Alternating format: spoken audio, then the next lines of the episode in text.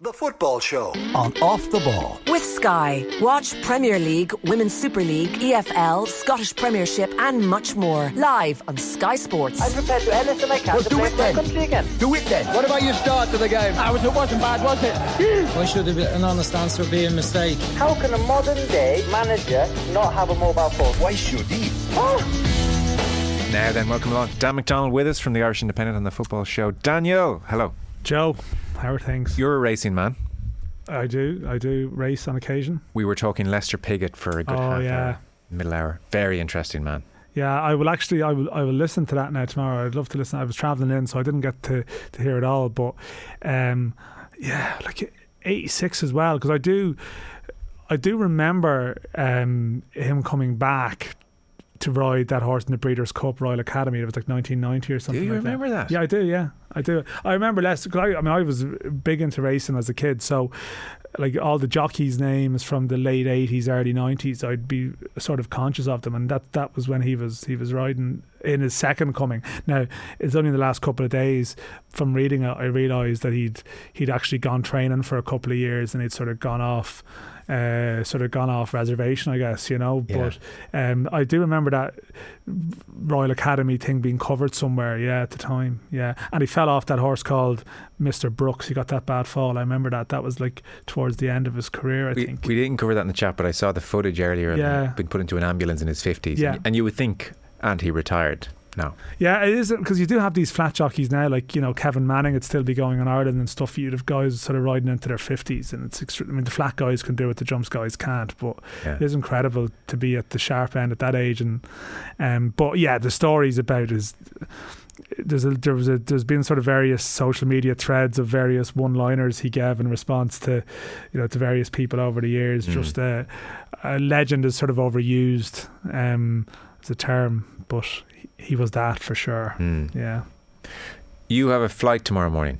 I do, yeah. I mean, if someone pointed out outside, I should just go to the airport now, really, shouldn't I? I, I mean, I'd imagine there's, um, you know, either listeners to this show who'd be, uh, who, who might be travelling as well, like going to Armenia this week, and I'm sure someone might be gone already. But yeah, Ireland playing Saturday afternoon in Yerevan, and just the way things work out, the team is travelling tomorrow as well.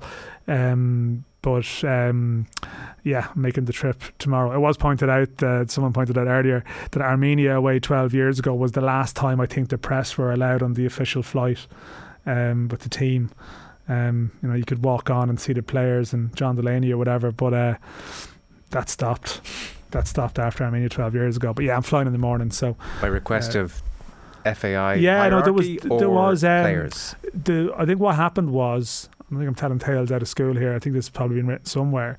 So there was an episode on the plane a year previously What did you do? um, um, where uh, it's it's not like one of these uh, golfers or some scandal like that, uh, transatlantic stuff, uh, Joe. No, uh, the press reported that. They had, there wasn't there was a surplus amount of players for the players seats. And we saw a player sort of take a bit of a, a uh, take the huff a bit when they were put back down towards the economy section. Um, I think there was too many people in the squad. Like this is when remember Ireland were naming these 40 man squads but there wasn't enough planes uh, wasn't enough spots in the plane for like you know first class for the players or something. So it was reported in various places and I think the, the message was put down that the, the press weren't allowed on the, the plane anymore which would happen like I don't know if you've ever read Daniel Taylor's book this is the one about the year following Alex Ferguson where after the, the away games like the pre- it's not just an Ireland thing like the press would travel on the Manchester United flight home from all the Champions League games around Europe. And I think this still happens with a lot of you know in in various places. And there was the great stories of like Ferguson waiting on the plane to take some or there was uh, Gary Neville on one occasion was waiting on the plane to take down one of the hacks. And this would be the thing you'd walk down the line sometimes the players would be at the front and you might come on last and would there be eye contact made or not you'd see who's in bad form or not. So I think a few things had been reported. And I think we were told at one stage or there was a delegation told you'd be allowed back on the plane if you sort of agreed not to report anything that ever happened on the plane but no one was really going to sign into something like that because what if you know something something substantial happened on the plane. But of course, the Euro 2012 campaign is the one, and it's been mentioned by several people, um, various places. Uh, I mean, I think there would have been some high spirits on the plane home on occasion. John Delaney singing about singing about himself and whatnot at various times. So they didn't want us there for that, you know. Um, but Who hasn't sung a few bars about themselves, Dan? yeah, he used to be a something and he's all right now. I think it might have been might have been a few bars of that blasted out on the way back from Slovakia. What Um, time's your flight? But uh, we weren't there for that. Um, 8 eight fifty a.m. So yeah, there's a big 3 debate over what time. Three a.m. It's like, and I live quite close to the airport. It just completely defeats the purpose of it now. But um, yeah, probably like you need to probably get there three hours early. I think you know, um, three three and a half hours early. But could be worse. I mean, the people who are there's probably people on a half six flight in the morning who are grappling over whether to go to bed at all or whatever. I mean, it's um, and you hear anecdotal tales that it wasn't too bad for certain people at certain times today, but you always hear that. Yeah. You know, if you're if there's there's a lot. I mean, particularly when I'm working, so I just have to be there early. But even I know some of the Ireland fans who travel, like they plan these trips for months out. Um, you know. Roundabout ways to get around Europe. You can't fly direct to Yerevan, so people are going through all sorts of different connections and places. Wow. You're not going to just wing it and turn up an hour and a half before No. that. Bigger chances. Champions League. What are we saying? Yeah.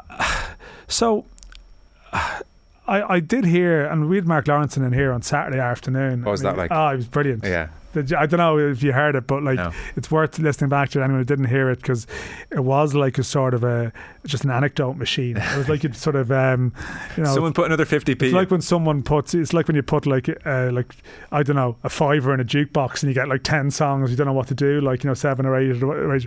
Like he just sort of out of nowhere there was tales coming out. Of left, right. He like he casually drops in at the end. Sorry to cut across you. It was like. um yeah, some mention, some some reference to a pint of Guinness, and he was like, "Oh yeah, I was- in an ad for Guinness in 1982." Now that you mention it, Yeah. and just sort of was able to like It's endless. put it out there. And imagine me now for dinner with Lawro and saying, "Tell me all the stories you can't tell on." Yeah, we didn't we didn't go into the Robert Maxwell years last Saturday, um, but I mean meeting Barbra Streisand in a lift with Ronnie Whelan, Naturally. trips to Israel at the end of the season before playing the European Cup final the following week. Um, Oh yeah, that one has been. I've heard uh, semantics Yeah. there. Yeah. Yeah, yeah. So, so, so some extraordinary stuff, but I, I don't agree with his assessment of the Champions League final. But I love his stories. What was his assessment? Well, he was on with the lads, I think, on Monday morning, and he said that Liverpool had battered uh, Real Madrid. I don't think they battered them. I think they battered them for a period of the first half, without a shadow of a doubt. the whole first half. really. Yeah, no, no, they did. Like, okay, 40 minutes of the first half. But to me, like, if you batter a team for 40 minutes, but then you don't score, I think you, you've had a window. I don't think they battered them in the second half at all. They were the better team. Mm. If you're asking me if you're scoring it like a boxing match, who'd win on points? Absolutely no dispute in that. But I actually think a team battering someone is in the business end of the game where like people are like Richard Dunne in Moscow like throwing themselves across it. I thought Madrid were quite controlled in the second half. You know, I don't think like the the, the iconic chance or the, the so what are the chances that got away for Liverpool in that second half?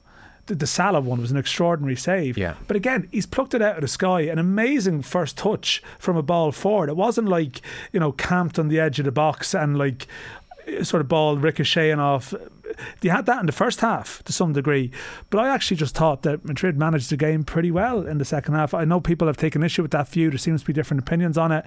Um, but I thought that their experience sort of came to the fore as it went on. And yeah, Liverpool were undoubtedly the better side.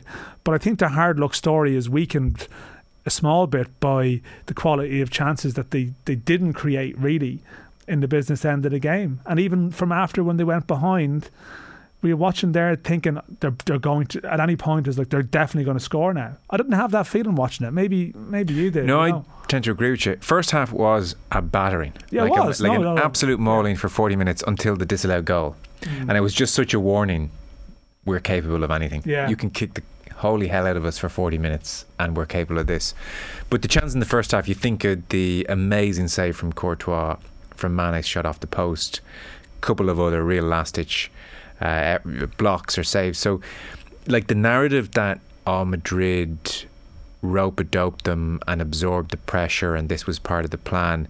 That's wrong. No. Madrid were massively under the cosh. Nothing about that first half was going to plan for them. They were in big trouble and they were very lucky not to concede.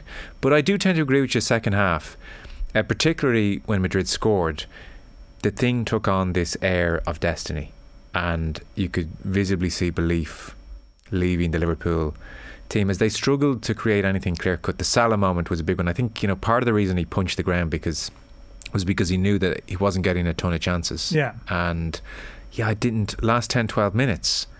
I had this real sense of Madrid are going to see this out. Just had that air. So they battered them first half.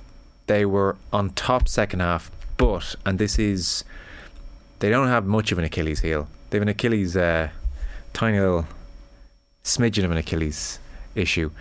Uh, Liverpool, more so than Manchester City, more so than some of the great teams we've seen in the past, they have their struggles breaking down a well organised, determined defence who are sitting in. And you think of Spurs at Anfield a couple of weeks back, where similarly running out of ideas is the wrong term because they're still playing with the methodology and they're still doing their bits and pieces. But the quality of the ball, the, almost the quality of the passes declines and, and the sharpness goes and, and, and there is just this sense of dinking it in there into the general Yeah, area. you, yeah. And and it didn't seem likely. So uh, good battering for the first forty and then sucker punched and then just um, faded a touch. And and, and Madrid won't look back in that last ten minutes as oh my god, how did we see that see it out?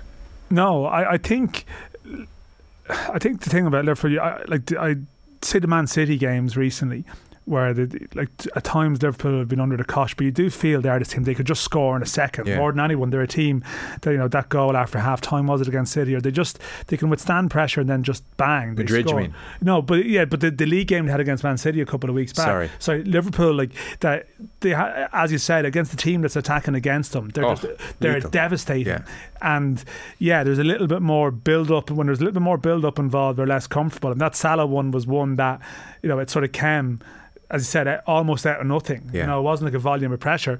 But that was also because, like, I actually felt Madrid were going to score a second goal. All the chances they passed up in the last couple of minutes, like Yeah. to kill it. You know, they they had they had Liverpool where they wanted them. They they'd got themselves into that position. And now, like I I thought Liverpool would win. I actually thought they would win. I you know, here with with Lawro on Saturday, like my prediction was Liverpool to win. I felt there was a chance they could blow them away early, and that was the thing. But the longer the game went on, That's it exactly. it was just like, oh no. And, you know, even like see Casemiro in the second half was quite comfortable. I- I've seen stats subsequently about Kroos, you know, his ball retention and stuff.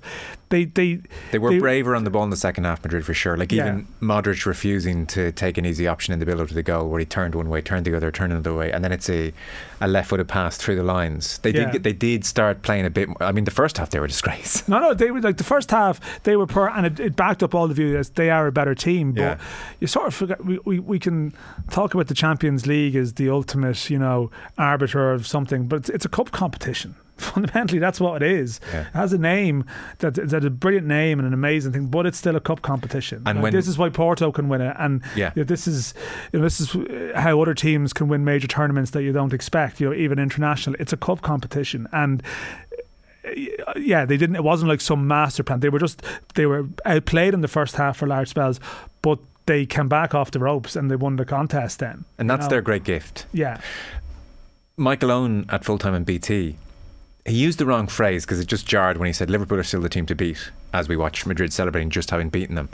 But I think that view is out there that it's still Man City, Liverpool as the two best teams. but I think if you want to take that point, uh, well then, well, Man City should have won it then. You know, like that's the, that's the thing. It's like, well, if you if you st- at the end of every Champions League final, you say, well, who's the best team in Europe? yeah, It's, it's probably Man City, I think. Yeah. Really, yeah. You know, if you like, they probably did a job on. Madrid- They should have done a job in Madrid completely, and they did win the league. Mm. You know, across the season, but they weren't in it. So, like, you know, they they Yeah. they didn't. Again, Man City in the half an hour of extra time in the semi final were probably paralysed in a not dissimilar way to.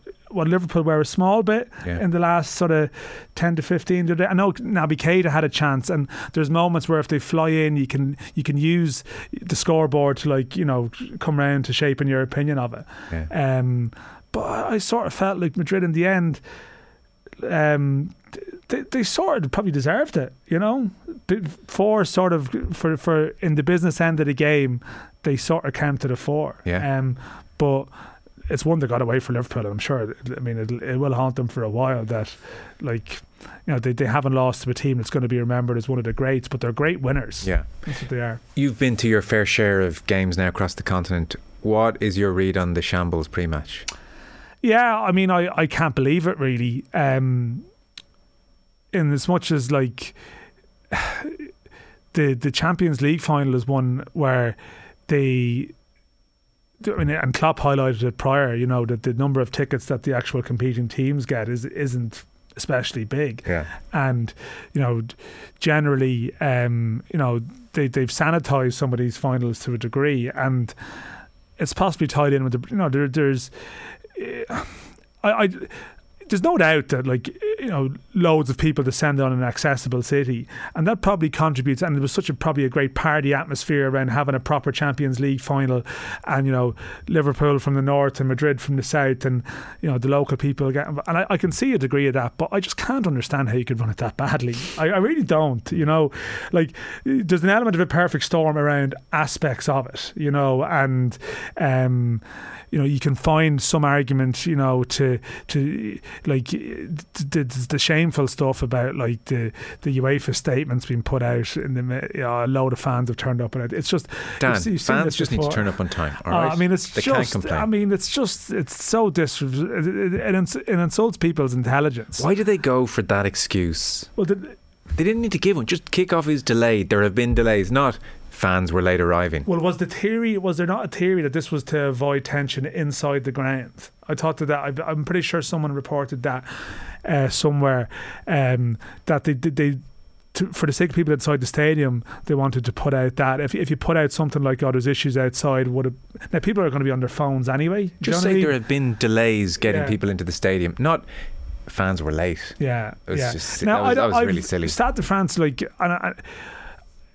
like it's not. It's it's it's funny. Like as a stadium, when it was when it and when it was sort of come on the scene first, it like represented modernity. You know, this is a like I wouldn't be a massive fan of it as a as a venue. It's a nuisance to get Like to as well. and it's a nuisance to get to yet even though if you're in Paris it's actually only one stop away from the metro from one of the main metro mains it's it's just more how it's handled you know in the sense of when the metro stops late at night like it's not necessarily miles out in the sticks it's a short distance short number of uh, sort of metro stops away from one of the main central stations from what I recall. Right. but it's just that it stops late at night and I think there was there was a closure this time that also affected the traffic into it. And it's just I, I associate all my trips there with because I would have been there in the Euros for non-Ireland games. Like Ireland played Sweden but that was earlier in the day. That was an afternoon game or early evening so it wasn't as uh, panicked I think after the match. But I've been there for some of the nighttime games and it's just the stress of everyone getting out there afterwards and people would have stories of after the Henri handball game in 2009 like the the the, the there was no service available. People had to hitch lifts into town, or there's a lot of Algerian fans going around running wild because they'd celebrated. But like, I think it was a less than ideal situation. I was there. People, were you there as well? Sorry, yeah. Were you caught up in that because extra time basically? Like, it went to extra time, but there was no sort of. um And I know there was no extra time at the weekend, but still, there, it's almost like no, we're stopping at this hour rather than having a match service that runs, you know, runs for a period of time to avoid like um, this this bottleneck that seemed to be created. But I mean, that seemed to be created as well by where they parked cars as well and other stuff, which is just Insane. get your head around it. Like, Yeah. really. I don't remember it being too bad. I was at the game, which was nil all, when Brian Kerr was manager as a fan. I didn't go as a journalist to these games. I Yeah. was there as a fan, and I was at the Henri handball game. I remember after the Henri handball game coming out of the stadium and just seeing so many people walking towards the metro, and I do remember thinking, "Oh my god, we're going to be forever here." Mm. And I think it was just a long wait. I don't remember there being uh, an atmosphere because France were pretty happy. Thankfully, we're not the fans who tend to cause trouble. It was just very, very, very, very slow. Is my memory of the Henri handball game. I can't remember the Brian Kerr nil all one, but I just remember getting there being a nuisance. Maybe it's not as far as I remember. I, it's just uh, yeah, like and again, like you'll have say, and I have like a handful of anecdotal examples which may not be relevant to this instance here, but like, it's the Champions League final. Generally, UEFA smother this stuff with like layers of sort of. Um, sort of corporate corridors that sort of I, I just can't believe they ended up in this situation. And I know that the that the blame like they're having this UEFA have their independent investigation now and clearly the French police and the authorities, Yeah. but still generally UEFA are pretty much like their event management. Like for example, the Euros in Dublin, like they use people they were they were to use people locally here, but UEFA very much managed the event. You know, like the Europa League final is here in what 2023, um, and like UEFA will come in and, and be he- heavily involved in all sorts of discussions with the local authorities in various ways, and you would assume. Just, I just can't believe at the Champions League final that, that they ended up this off this off kilter with so many aspects of it. You know, They're now Um, Euros final at Wembley and uh, Champions League final at Paris. In uh, that's that's two for two. and they'll complete, keep coming complete like, messes. and like, and I mean they're and they're going back to Wembley no matter what because Wembley like you know Wembley ticks the boxes for like corporate hospitality but the amazing thing about the other day is it seems like some of the people in the corporates even got caught up in it it wasn't even that like the people in the prawn sandwiches were sort of or you know the ex-players were insulated from it and the fans it seems like all sorts of people yeah, was, uh, Hen- Henry Winter was writing about yeah some strongly worded letters from various corporate sectors about their experience. yeah It is an odd atmosphere at times, the Champions League. Like you mentioned, how few proper fans get tickets. Even at half time, second half restarts, and the stand opposite the main TV view is pretty much empty for the first five, six minutes of the second half starting, maybe even a bit longer. Mm. That's just that is just the corporate world not that rushed about getting back out for the start of the second half. That's- yeah And like there's a kind of a cool thing where the camera cuts to there's Ronaldo, there's Zidane, there's Makelele. It's great that, you know, the former players come back and it's this showpiece event. But that whole stand, that whole stand is just corporate. yeah And it makes for an odd atmosphere. you get a list of if you're at the final and the same with the Euros final you get like sent a list of legends that are there beforehand Oh, is that right? and it can be all sorts it can be like world names you know to like you know sort of Premier League years faces you remember to like various singers or like heads of state in various countries you know and um Romeo Beckham. yeah, yeah, like you just like it, it, it can go everywhere and anywhere that list, and um, I, I-. I must ask a players played in that final. Is it an odd atmosphere in that there's a wall of noise behind one goal, wall of noise behind the other? What's is the other stand a bit disconnected in some respects? Am I, I- It might be like it's like playing in the Emirates or something for some of them. Yeah. Like they have that problem. I, I mean, I suppose in some ways you could say, isn't the All Ireland final here that you know the, the competing counties get X amount, but then like just club members and people Yeah, from yeah. around the country. So like it's it's a version of that, except it's corporates as opposed to like you know club members. Like you might have. Uh, heads of associations probably get you know a couple of tickets each and it's it's it's a sort of a UEFA version of that All Ireland concept yeah. it's just a it's a much more soulless one Hmm. you know. Um, Well, they're claiming, or they claimed yesterday anyway, that 40,000 fans turned up at the stadium without tickets or fake tickets, which, again, have they not? Uh, has that not been narrowed now to like? I think twenty four hundred was something I saw this evening. Like there is no doubt that there's there's an element of that. more, that more people turned up at Donald Trump's inauguration. yeah, Any other inauguration. yeah, Yeah, I don't know. I mean, they are scrambling badly. There's going to be an independent report, I'm sure. It'll smooth everything over and we'll forget about it in a week. Uh, we should press on because I do want to talk to you about the next couple of weeks and what Stephen Kenny and the Irish team are all about. Our football show coverage and off the ball is brought to you by Sky. All the football you love in one place across Sky Sports, BT Sport, Premier Sports. Back in one sec. probably did hate Mayo, or we thought it was hate at the time because these guys are trying to take away our dreams. The Football Pod live. Thursday, June 2nd in Castlebar. Check out otbsports.com forward slash events. And get your tickets now. Now then, you're welcome back. So we're headed into big international window. Four games in 11 days. Ireland will take on Armenia, Scotland, and Ukraine. A place in League A of the Nations League is up for grabs for the winners. In addition, European Championship playoff is on offer if Ireland top the group. So Ireland will begin Armenia this Saturday. That's away. Dan McDonald will be at Dublin Airport from 2 a.m. tomorrow if you want a selfie or just a chat. And then it's followed by two home games: Ukraine, Scotland. Who of course play each other tomorrow in a it's massive game. Yeah. incestuous this uh, group and then rounded off in uh, Lodz against Ukraine Vuds, is it really yeah, and Vuds. reads as Lodz Yeah, there's uh, my colleague Aidan Fitzmaurice speaks Polish and Russian, and he's very sort of. Uh, Does he? yeah, yeah. He's he studied one. Of, he studied Russian, I think, in college. So, Wow. but he speaks Polish as well. So he's very good. I mean, I'm, I probably got that wrong, but I definitely know it's not Lodz. Anyway, it's like a couple of years back, uh, Ireland played in what a lot of people would have described as rock law at the time. do you remember? And it's like Wrocław is like the pronunciation of it, or something like that. So I always try and you know be. So it's Woods or something along Poland. Poland, yeah, just go with Poland, yeah. All 27 players in the squad trained yesterday, no injuries. James McLean being monitored. Josh Cullen is suspended. Armenia ranked 92nd in the world. They lost their last game 9 0 against Norway. So, presumably, Dan, our boys are going to do a number on this lot.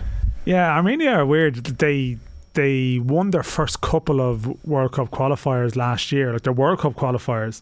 Um, I think they won their first three games, and you're thinking like they actually were probably dreaming of having an outside run and being another North Macedonia here. And then their fall, their form just went off a cliff in the second half of the year, and they were getting, you know, they got hammered in a couple of qualifiers towards the end, including I think by North Macedonia.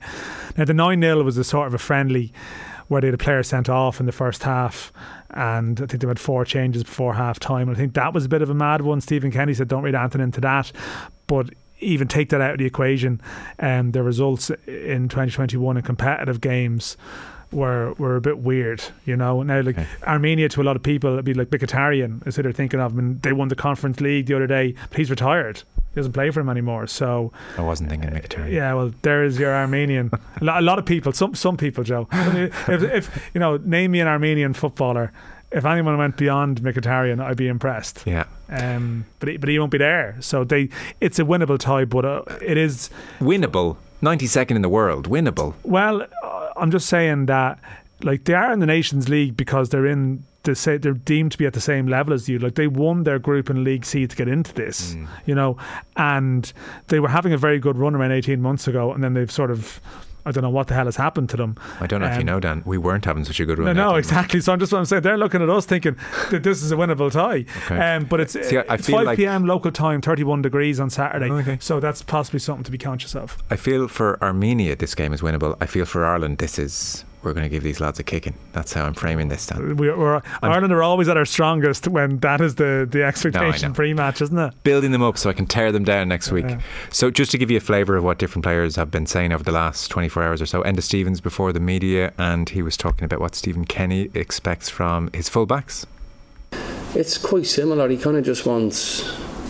Obviously, he wants end product. It's more. He wants to see it more as an attacking position more than a defensive position. He wants you to play as high up the pitch, and when you're higher up that pitch, he kind of gives you that freedom to kind of see the game for yourself. And um, he just wants you link and play and putting crosses in, shots, goals. He wants he wants end product out of uh, out of wing backs, and um, that's the positive thing. He gives you the, the, the chance to go and express yourself higher up the pitch, and um, he wants to be that attacking attacking team and possession based, but he wants to see um, product in it. He doesn't want to just keep the ball for the sake of it. He wants to penetrate and run forward, and, and that's what I think a lot of lads and a lot of, a lot of us have seen over the last few games.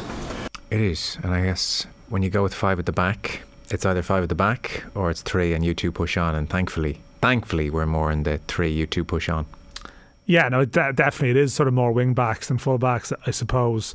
Um, there may be games where the team is pegged back and, and it's more about that, but I think I think we've seen in, in the last year certainly with the sort of whether it's Stevens or McLean on the left or Doherty who's injured this time um, or Coleman on the right or maybe Cyrus Christie, Christie like they are very sort of attack orientated you Yeah. know and the, even the okay there would have been times against Portugal away where Coleman and Doherty um, it might have felt like a back five when they were under pressure but they, they, they did get up and down the line you know and provide width in an attacking sense too I always have this period where we head back into international window, and I'm struggling to remember what the last episode was. And so I was just saying to you, wait, r- r- remind me, remind me. You're right. Troy Parrott's winner in the 91st minute against Lithuania, and then the Belgium game. I thought, oh my god, I was there. It's 97th minute wasn't it? 97th. I was there. The place erupted. It, it was an amazing goal. So that was the last edition. Feel good factor all the way. yeah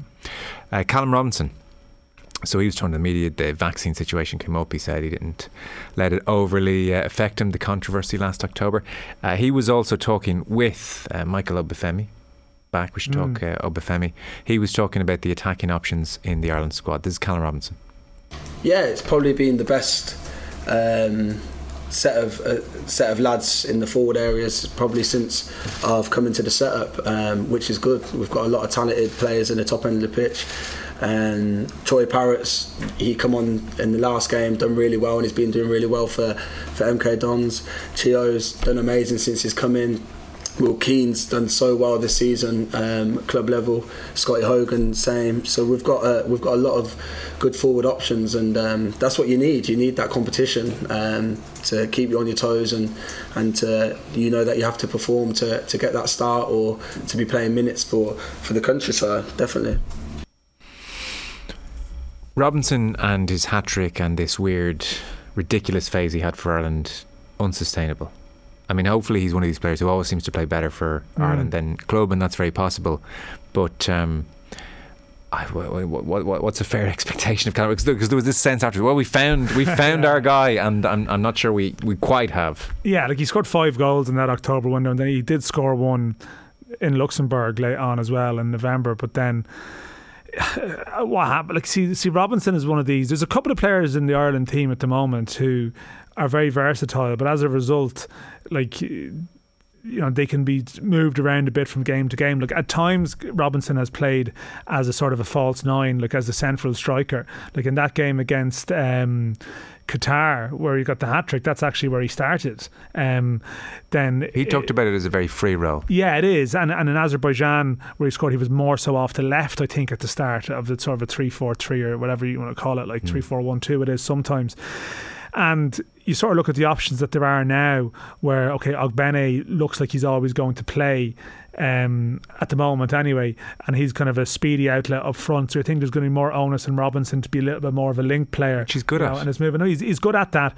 But does that mean on occasion, like he's not necessarily going to be the one getting in the box on the end of things? That he could be the the link player, holding up play and getting involved, and actually it's his build up play that's creating chances for others and we've actually seen that where he's put in crosses Yeah. for, for for big goals for Ireland so I'm not sure if there's anyone within the system set up to be you know a, a sort of a clinical goal poacher although the interesting one we sort of touched on it there you've got Obafemi in the squad now who's 12 goals this season in the championship, Yeah. which means he's Ireland's top scorer across the top two English leagues, and he is back in the squad. So Kenny was talking about him and the 12 goals, and he was saying that the big plus for me is that he's been injury free for a good period because the injuries have hindered his career. Since going to Swansea, he's had a great run of games in the second half of the season.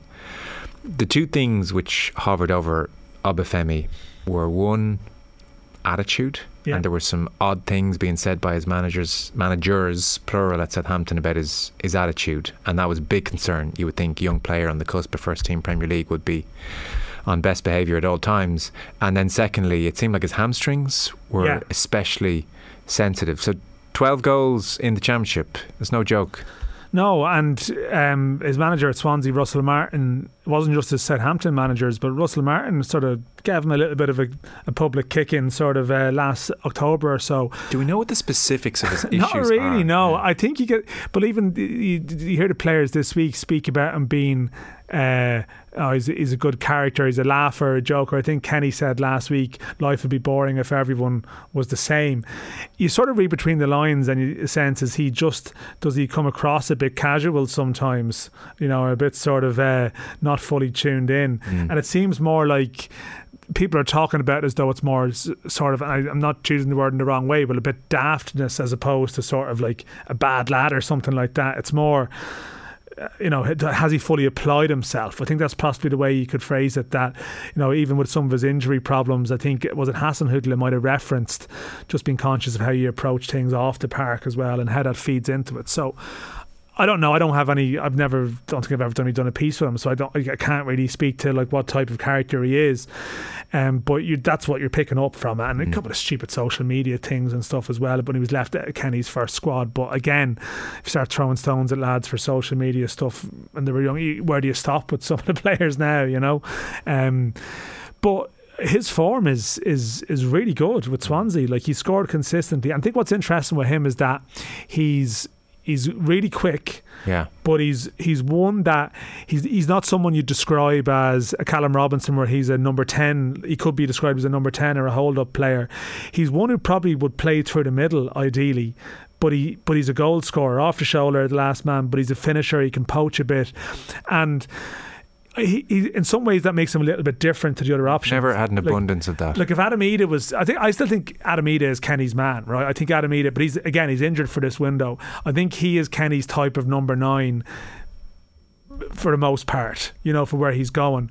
But he doesn't really have that sort of the Obafemi style player who, if you're playing a front two, he's very comfortable in that. But he now seems like he can play across a front three as well, but possibly centrally, you know, and can pick up sort of the scraps or whatever. Like Scott Hogan's in the squad, who probably will be not dissimilar. He's more of a goal poacher in his style. He's better inside the box maybe than outside of it.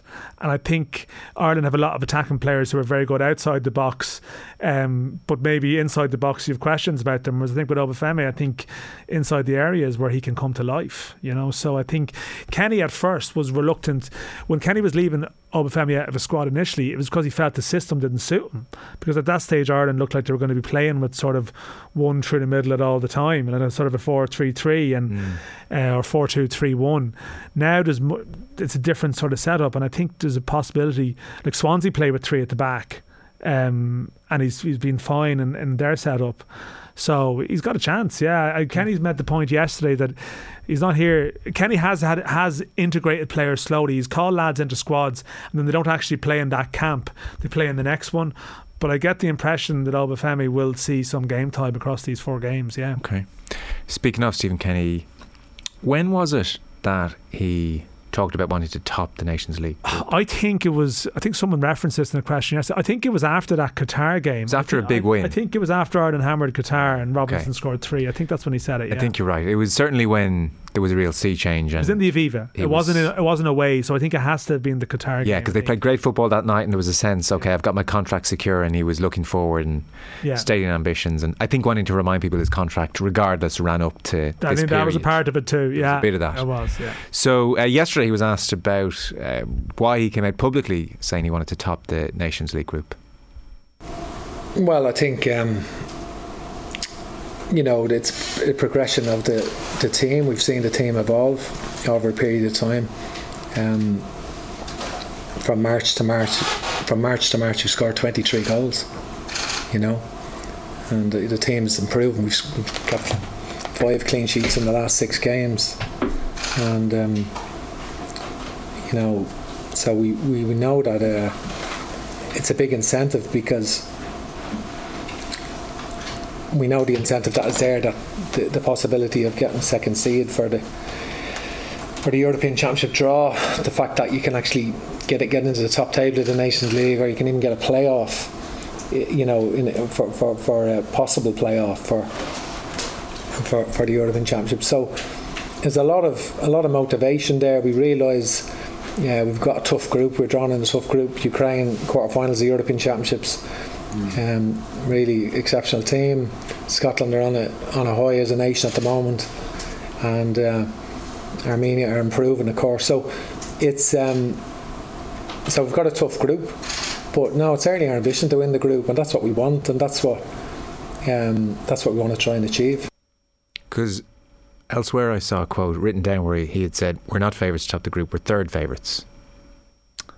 Yeah, well, I think that's probably because Ireland are third seeds. Yeah. So, like, if you want to take seeds in a very sort of, you know, just take a literal that that defines the field. You know, um, and they are the third favourites. You can say in the same way that like Iceland, after brilliant results in recent years, have ended up being top seeds at the time, and Iceland are very poor now. You know, but I think, I think like. I think Ireland have a chance of winning this group. I do, but I, I can see why it is fair to say that Ukraine and Scotland have had much better results in recent years, so they would be understandably expected to to advance ahead of Ireland by neutral observers in another country. If you ask them, how do you think this group will finish? Who knows where Ukraine are? Well, this is the thing. I mean, you mentioned it at the top of the show. I mean, Scotland and Ukraine are playing in this. Oh, I can't imagine the sort of the range of emotions that are going to be felt. Charged. The word game. charged be Charged. used mean.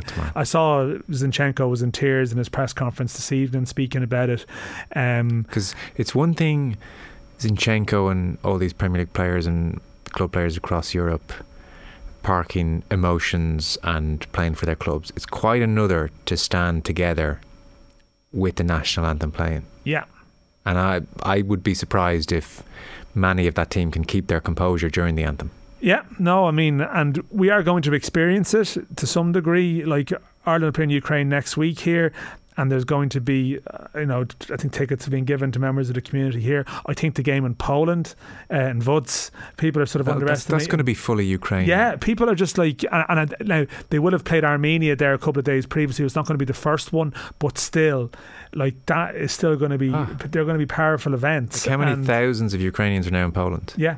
So, like, these are going to be events, but there's no doubt that the strongest feeling by the time they come around to that it will be the fourth game of the window it'll still be strong but the first one with the Oh. chance to get to the World Cup you know and a winner takes all sort of semi well it's a knockout semi final to play Wales in, in the final and you have Scotland at home who haven't been to a World Cup I mean it's it pales in comparison but like Scotland for them it's still you know they haven't been to a World Cup since what 98 Yeah. and these two nations are involved in this seismic game.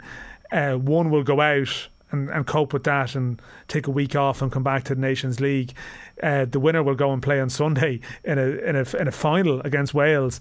And so it's an after the Nations League is a bit of an afterthought for either of them. you know, in the in the context of this window. What you're saying Whereas is on on, on, on Scottish off the ball this evening, they're not sizing up how Ireland might No. attack them. They might not even know that game's on. You know that like they'll sort of know it's there, but um, whereas for Ireland it's sort of like it's it's everything for Stephen Kenny in the context of this year these games, Yeah. and it. Oh, like I mean, to be talking about you know t- taking advantage of a situation, it just feels dreadfully inappropriate. But there is no doubt the fact that Scotland and, and Ukraine have their minds elsewhere very much, and the Nations League is an afterthought. It's something that like Ireland can try and, from a football standpoint, you know, hit the ground running and and a- and hope that they're sort of dealing with the hangover because Ireland know that hangover. Like they, Ireland played Slovakia, you know, in a playoff at the start of a three game window.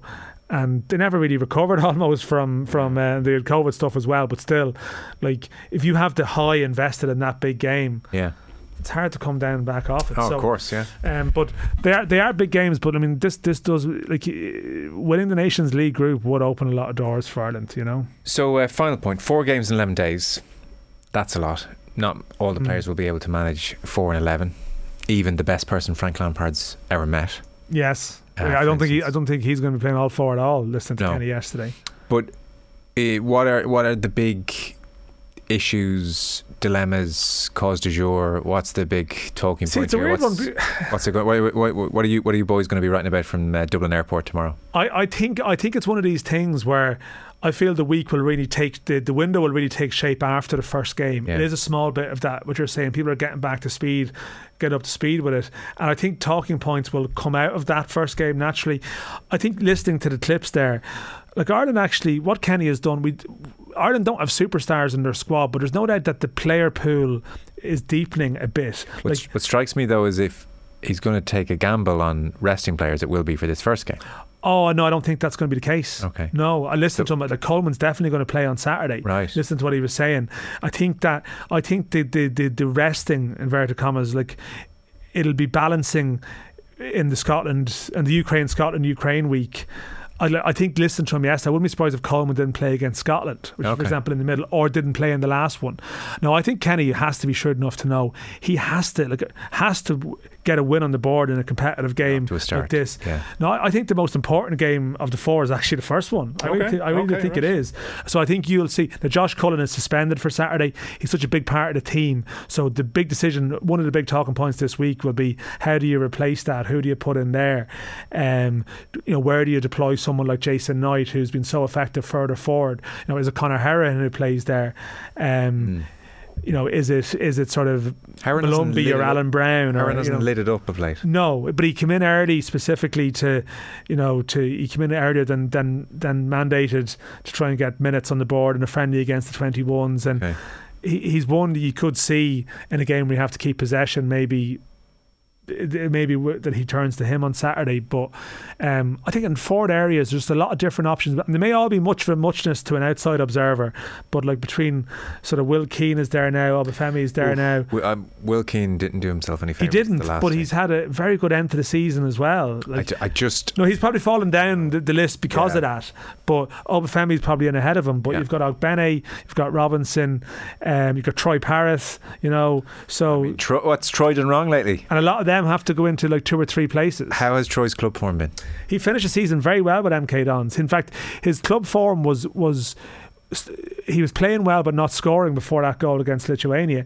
Um, but subsequently, he finished the season well. He scored in the playoff semi final. It ended in defeat. Oh, that's right. But he yeah. scored, Yeah. and um, he's going to go on loan again. I think next season. That's the chat. Um, so. Very think- viable option. I think he's he's matured a lot in the last twelve months. Yeah. Um, it, it's strange the way it goes that like Aaron Connolly has dropped out of the picture, and he was the one doing it at Premier League level, and actually Obafemi and Parrott at the moment look like better options. You Mm. know, but maybe that wheel can turn again in twelve months' time. Okay. Mm. Dan, enjoy the f- flight tomorrow. Uh, yeah, I'll, I'll once I make it on it, I'll be happy. It'll be fine. Joe. No, I'm sure it will. I would hate to turn on the news and see a queue outside that airport and, and the camera pick out your face. You see, Joe, you've just said that you would hate to see that while smiling, which would make me, which, which, which lead me to question the sincerity of the words. Uh, For, for listeners out there, Joe said that with a smile as opposed no, to uh, no, no, no, concern. no, no. Look, I would hate it for obviously the, the many, many other people who would also be suffering. But if there was some way you could just be held outside. Yeah, just one person missed the flight tomorrow. yeah. Uh, that, I Uh, could be no, that safe travels, and I suspect we'll be talking to you across the week. So you're home from Armenia Sunday, presumably, and then Sunday afternoon, and then yeah, there's a week at home, and then off to Poland again to, to mark the 10 year anniversary of our, our last one of our last trips to Poland, of course.